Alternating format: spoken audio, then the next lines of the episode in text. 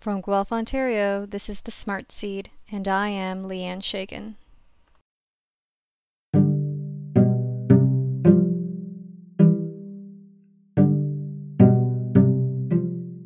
I have to be honest. Sometimes I can be rather naive, and my naivete usually is exposed during conversations around and about sex, especially when people throw about slang words. And I realize, oh, I have no idea what they're talking about. Not only do I not know what they're talking about, I also don't really care to understand what the slang word actually means. This naivete leads into some really funny scenarios. When I was in high school, I used to love to sing. I would just sing during math class, and people would just be like, What is that noise behind me? And I remember this one time I was in gym class, and I think I was just sitting on the stage and I was humming along. Some boys were like, Oh, Leanne, you're such a great hummer. And I was just like, well, thank you. Thank you very much. Having no idea that to be a great hummer meant something else to absolutely every other person in that gym class. And the funny thing is that I thought about it and I probably, okay, well, maybe it means that, but I never had any inclination to actually go and research and to be like, okay, what are these people talking about? And right before I started recording, I was like, okay, I'm going to actually read into this and figure out what those boys were talking about 15 years ago. I wasn't surprised at all. And um, I don't know. I just, I find it really silly. Anyway, the reason why I decided to bring up my naivete is because this week I decided to talk about the eggplant. It's the beginning of September, and I'm sure that if you stroll through your farmer's market or your local grocery store, you will notice that eggplant is in season right now. And in my six plus years in the industry, I have noticed that eggplant is simply not popular. And I just happen to be someone who finds it disheartening when any fruit or vegetable is not appreciated except for celery. I don't really care about celery. So once I've landed on a topic, usually the first thing I do is go on Twitter just to see what people are talking about and what the latest news is. Anyway, hashtag eggplant. And to my surprise, the first hundred tweets was about the company Durex and a new condom that they supposedly came out with that was flavored eggplant. And amongst these tweets were also tweets from men and women soliciting for sex. So, of course, once again, I was out of the loop. Now, I could do two things.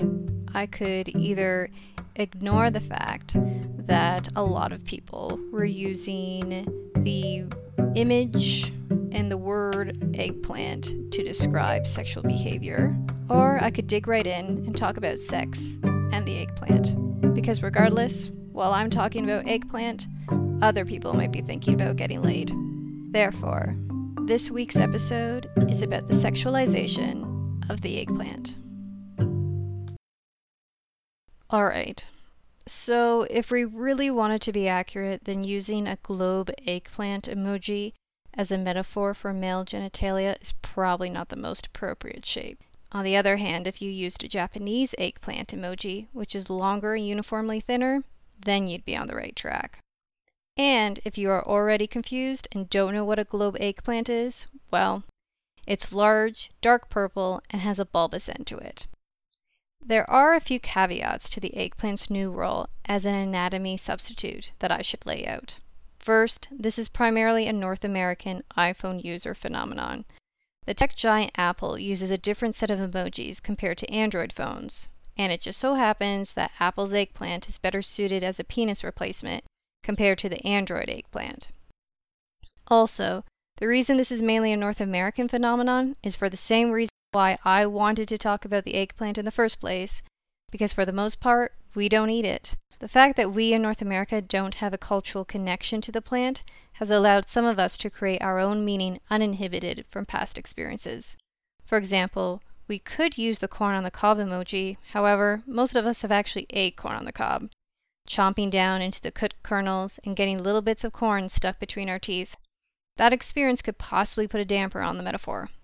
I don't know about you, but every time I eat corn on the cob, I'm not necessarily thinking of sexual act and if I am, then it is definitely a painful one. It's good to note that none of this is new. From the use of the banana in sex ed as a training tool to imagery found in medieval paintings, we have created a tradition of using food as a means to describe sexual behavior.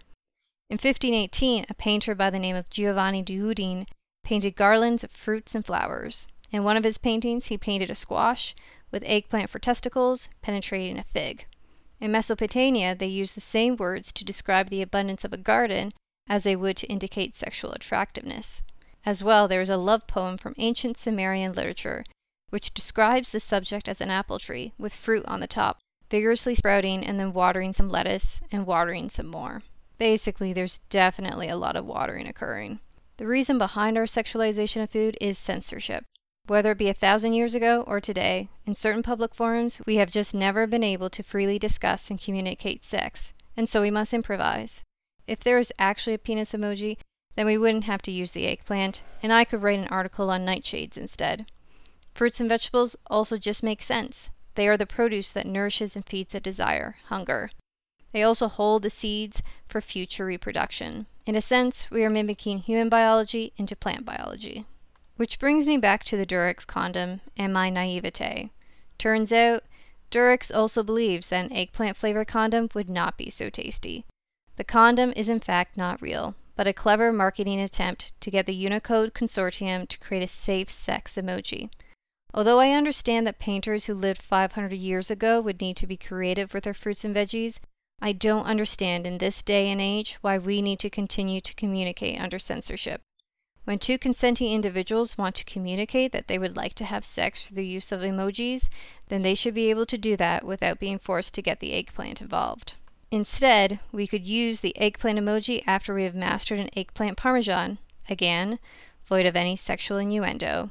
We can use it after we find out that the eggplant is technically a berry, or once we find out that we have the British to thank for the name eggplant. Why the egg and eggplant, you ask? Well, I guess the eggplant the British were introduced to was white, tiny, and shaped like an egg.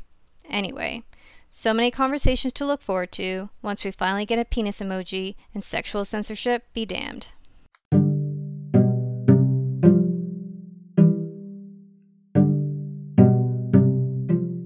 Thank you to the Blue Dot Sessions from the Free Music Archive for their music contributions.